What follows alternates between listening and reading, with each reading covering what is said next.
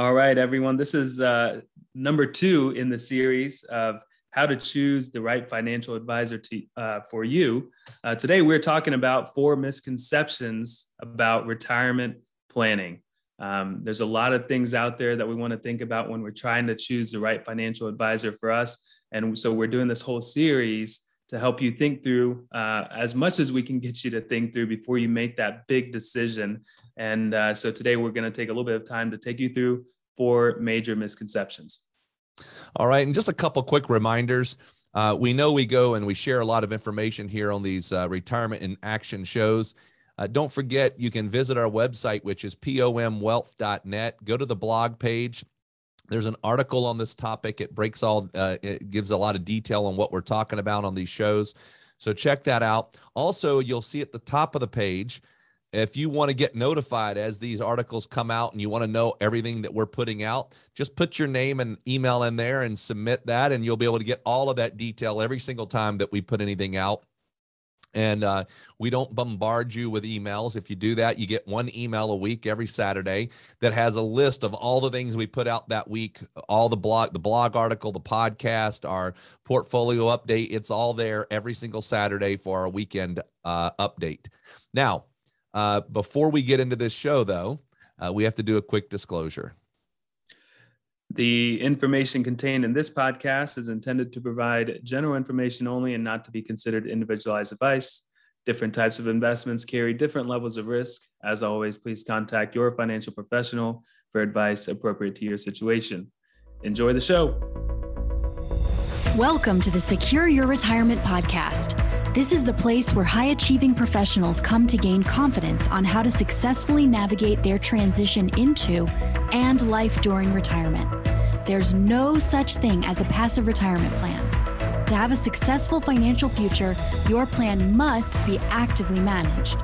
Each week, we will bring you action plans and expert interviews that will help you gain insights, learn fresh perspectives, and finally experience peace of mind about your retirement.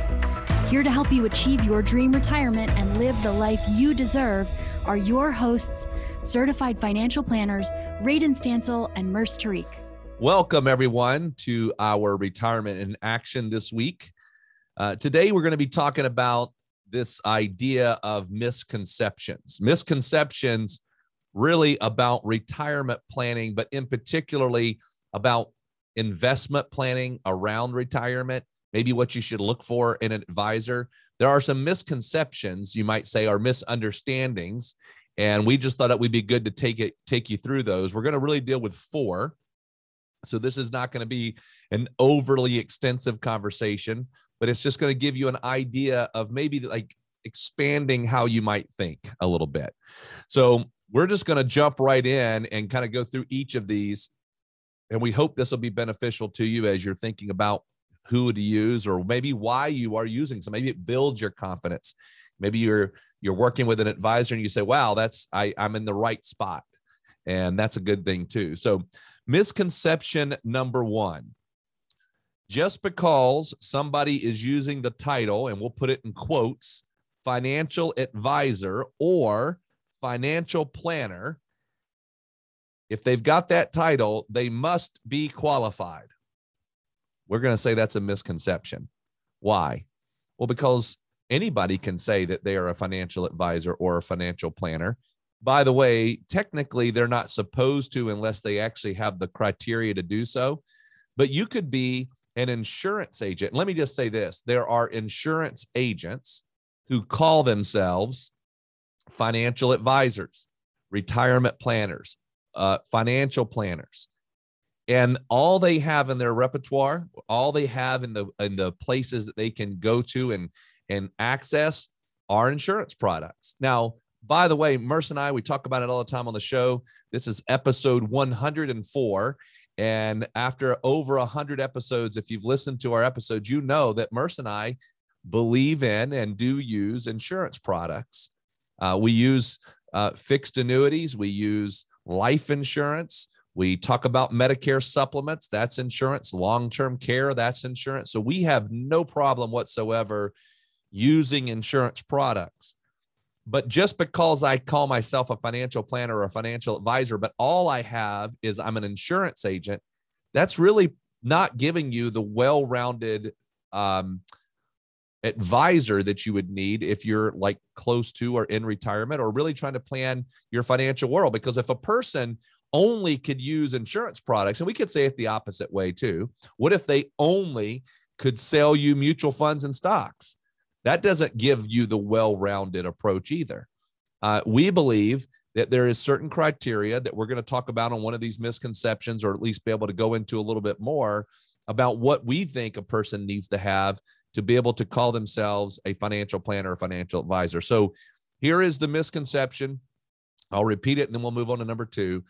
Just because somebody has financial advisor, financial planner in their title, on their business card, on their website, that alone does not qualify them to be an advisor that can give you a well rounded retirement financial plan. All right. You got anything else on that, Mercer? We want to move on to next number two. No, I think that's good, and I know we're going to hit it a little bit more in the in number three, um, as far as the term financial advisor and different uh, different types of um, credit accreditations and stuff behind people's names. So I think we're good where we're at there. I'm going to hit number two. Misconception number two is that the lowest fees are the best sol- solution. Um, and we will tell you up front that is not always the case. The world that we're in right now every everything is a constant struggle or battle of uh, how can I get the lowest fees? All, all, the investment firms are constantly lowering their fees. There's a lot of competition going on in the world. Um, there's been the creation of these things, and we did a podcast on this not too long ago about robo advisors, and and they are low cost options as well. Um, at the end of the day, we believe that you kind of have to evaluate what you're looking for and also understand what you're getting. Um, and so when it comes to fees, there can be different ways that you're working with an advisor. One advisor could say, Come to me because I have the lowest fees. Um, but maybe that's not exactly what you're looking for. Maybe they're not specialized at all in what you're looking for. Like maybe it's uh, you're looking for someone that's going to help you grow the money, and that's not aligned. Or maybe you're looking for someone that is going to uh, that's uh, specialized more in retirement planning or business planning or whatever it may be, and it just doesn't match up. So the that that conversation, even though it may be the lowest fee, it just may not be right for what you are looking for, what your goal is for even engaging with the financial advisor. Um, in other worlds, like Radon was just talking about, in the insurance world, oftentimes uh, you'll be told that hey, there's no fees if you buy this product, whatever the product is, because you don't really see the fee. Uh, some of it, it's not hidden. It's just sometimes it's built into the product uh, in the sense that, you know, you're going to get a rate. Uh, say if you're buying a CD at a bank, or if you're going to buy uh, an annuity, or you're going to buy an insurance product, a lot of times the fees are just built in. And so the advisor can say, or the insurance agent can say, there's no fees to be in this product. Um, but ultimately, they are receiving a commission. So I'd be very quick to ask them, well, what type of commission is the insurance company paying you? Even though it's not a fee that I'm paying you, well, it's it, essentially there is a fee there. So understand it, ask the questions as far as what the fee is. And I think the biggest one here when it comes to the person that says, I think the lowest cost, the lowest fee is the way to go. Um, you know, Radon and I the if you've been listening to our podcast at all over the past hundred some episodes that we have, you know that we believe in active management, active management in the stock market. Uh, we've been able to reduce significant downside risk in in previous years, like a very recent year of 2020, where the market fell 34% in a matter of two weeks. I mean, sorry, two months. And, and we just we did not see that. We didn't see nearly uh, as much as what the market fell because of our active management there. In 2008, when the markets fell uh, 38% in the calendar year, uh, once again, we did not see that because we have a risk risk managed portfolio, and that's why people come to us, and that's why they pay us a fee. Um, and so they understand what that fee is, and they understand what they're getting out of that. So a lot of time we've had conversations with people that are at say vanguard vanguard is well known to be the low cost uh, investment provider because they've got some very inexpensive, next to zero cost uh, funds that you could buy into. Uh, but the conversation becomes, hey, I went into Vanguard and I bought that fund. And in 2008, that fund, even though I paid them zero, essentially, lost me 38% of my money. Or in 2020, even though I paid zero, I still lost a, a chunk of money for a period of time there. Um, so at the end of the day, when it comes to comes to fees, I think it's important to put things into perspective, know what you are getting from that fee that you may be paying or that um, that fee that might be built into the product. Understand what you're getting and ask the questions as far as you know is this going to line up with the goals that i have? Um, and then then the fee conversation kind of becomes irrelevant. If the if the fee is is going to be you know what you're, you're you're getting what you're looking for well then the fee doesn't matter as much anymore you know if you've got even if you're say you're let's blow it out of the water and let's say you're paying a 10% fee but you know the returns are well well above well all of a sudden the 10% fee doesn't make anything. And i know 10 is a very very high number. I just wanted to make it uh, an overly illustrated example. Um, so it's just something to think about. Uh, definitely the lowest fee is not always the solution. Understand what you're looking for. Understand what your goal is i hope that you are enjoying the show by the way, if you are in or nearing retirement and are someone who wants to gain clarity on what questions you should be asking, learn what the biggest retirement myths are, and identify what you could be doing to achieve peace of mind for your retirement, get started today by requesting your complimentary video course, Four Steps to Secure Your Retirement. To access the course, simply visit pomwealth.net forward slash podcast. If you're new here or you haven't done this yet, this is definitely the first step to get started in applying these principles to your life. So head over to pomwealth.net forward slash podcast and check us out. All right. So we'll move on to uh, number three. Misconception number three all credentials or certifications are the same, or they kind of have the same criteria. Um, and I'm not going to go through the many different credentials that you could have or initials behind your name. But i what here's what i want to make sure that you understand is we believe for you to understand what it took and what it takes to qualify for that credential or certification. There are certifications that pretty much just require you to pay a fee and maybe take almost like an open book quiz and they'll say you're a certified something and uh, you you you put it there and it sounds very good. It sounds like wow you're a certified whatever and that that means a lot. But go look it up. I mean when you find somebody who's got a certification go find out what did it take that person to get certified to be able to use that credential. Now i'm going to tell you about a credential that i think is extremely powerful and it might at first sound like i'm saying it because mo- both Murs and i are uh, certified financial planners. But I want to tell you why we became certified financial planners and we and why we think that credential is so strong. So certified financial planning is to be called a planner, to, to, to use that certification. There's a lot of criteria. Uh, number one, education. Uh, there is there are now um, uh, college courses, college degrees actually that you can get in financial planning. Years ago, you couldn't, they didn't offer it. But even still, uh, let's say you didn't have the, the, the degree in financial planning.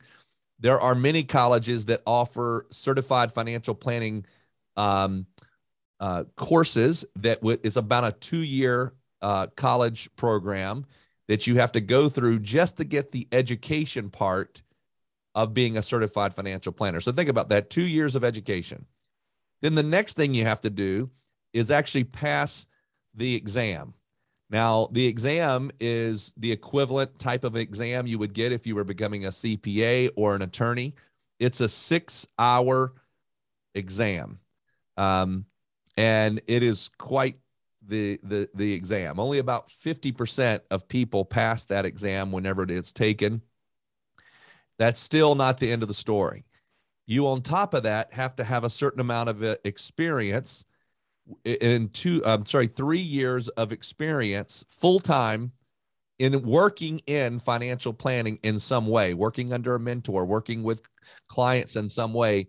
And then you can use the credentials as a certified financial planner. So think about what you've put in. You've got time in in in uh, knowledge, education. You've had to pass a, a very extensive exam, and you've got to have at least three years of experience just to be able to use your credentials.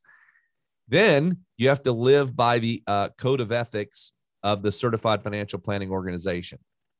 Then you have to do uh, continuing education every single year in order to be able to continue to keep that certification. Now, Murs and I, we used it because we believe it is the gold standard. We believe it is the standard that should be out there. And it was a, such a standard we believe that we wanted to put the work in in order to, to achieve that. Now, some people want to have a certification, they just don't want to put all the work in. So they go get one of these very quick, almost like, uh, you know, again, pay a fee, get it types uh, certification just because they don't want to go through that work. And so just whatever the certification, go find out whatever it is that that is required so that you know what that really means. All right. You want to move on to number four, Murs? Yeah. Number four. Um, the advisor works for a large financial institution, so that must make them qualified. Um, so Radon just kind of talked about the CFP and what the CFP is and how we hold that as the gold standard. So just because someone works at a, a named, uh, let's say a brand name company like a Morgan Stanley or a Merrill Lynch or uh, Bank of America, Edward Jones, whatever they are, you know, in the past, Morgan Stanley, Merrill Lynch has kind of been held up uh, on the higher side of the investment banking uh, uh world. Um, you know, there, I've got a couple thoughts on this. One is, um, just because they're an advisor in that larger company doesn't mean that they are qualified. It really comes down to I uh, like Radon just said that we we prefer the CFP marks. There's a lot of education that goes behind that. Um, also, a lot of these larger companies have have, and we know this because we're in the business and we see kind of the intertwinings of how they work. But larger the, the larger companies have these training programs where they'll bring in a very young person right out of college and they'll get make them get some types of certifications but also they just have very strong training programs. And then that person you may be working with has very little experience uh, for quite some time and then they actually grow in the years and get some more experience. What what we actually end up seeing is that that person um, ends up leaving that company. They got the experience they needed. They left the company and actually started their own independent firm. Well, how can they do that? They they can do that because they actually feel confident in their ability to work outside of using a brand name like a Merrill Lynch or Morgan Stanley. And then the big added bonus that comes with that is that now they're completely independent. And even though they don't have a name behind them like that, they have themselves and they have their ability to serve their clients um, and and that that says quite a bit. Also, um, that independent advisor um, is also now in a world where they can essentially do the best that they can do for their clients. We fully believe that the independent advisor side of the world is the fastest growing right now um, because you're not forced to push any type of product. So if I work, if I uh, have worked at a, let's say, an insurance company uh, like Prudential for the longest time. Do we think that Prudential is going to let me sell Mass Mutual products? No. I'm going to have to sell whatever Prudential has to offer. Or if I'm at uh, Vanguard or any of these other big companies, they have their own quotas that they have to hit. So uh, while it can be just fine for the client, uh, we like to even take that out of the picture. And so that's why, you know, just because they're at a brand name company Yes, absolutely. Can you get great service from that situation? Absolutely, you can. Um, but you kind of have to do your research once again. Every single one of these misconceptions comes down to doing your research and asking the right questions. And at the end of the day, when it comes to choosing an advisor, someone that you feel comfortable with, do you interact with them well? Um, do they give you the confidence that you need in your overall plan and your thinking? Uh, and then, you know, do they just make you feel comfortable? And do they align with your own philosophy of risk or your own philosophy of financial management so a lot of things that you got to think about and just doesn't come down to well you know my dad was at Merrill Lynch with this one advisor. So I feel like I should be at that at that same Merrill Lynch because that advisor did good for him. Um, you know, it's just one of those things where you got to do the research, and I wouldn't say put a bias towards a certain brand brand name company. Um, go with what you feel good about. So uh, that is the four misconceptions. Obviously, there's going to be a lot more to talk about here, but we wanted to bring just four to light today, uh, and we've got a few more uh, topics to hit in this series that we're covering here. All right, everyone. If you uh, listen to that, you're thinking, man, I missed uh, some of the details there. Visit our website, pomwealth.net. Go to the blog page, forward slash blog, or you'll see that the, the menu at the top of the website. Go to the blog page, and we have an article on this very topic. Uh, every single week, we have a new blog page article, blog article that comes out so that you can have all this detail right in front of you. So please go visit that. Uh, we appreciate so much you listening. We hope you have a great week. We'll talk to you next week. All right, everyone, that wraps up today's episode of the Secure Your Retirement podcast. If you found value in today's episode, we would love nothing more than for you to head on over to iTunes and give us a five star rating and a review. Be sure to take a screenshot of the review before you submit it, and we'll send you a special gift our book, Get Off the Retirement Roller Coaster. Just email morgan at pomwealth.net with a screenshot of the review to get your gift. Also, be sure to subscribe so you get notified of new episodes as they're released every week. And finally, please share our podcast with your favorite social network so more of your friends and family can benefit from this information. Always remember, you've worked hard to get where you are, and now you deserve to have a retirement that works hard for you.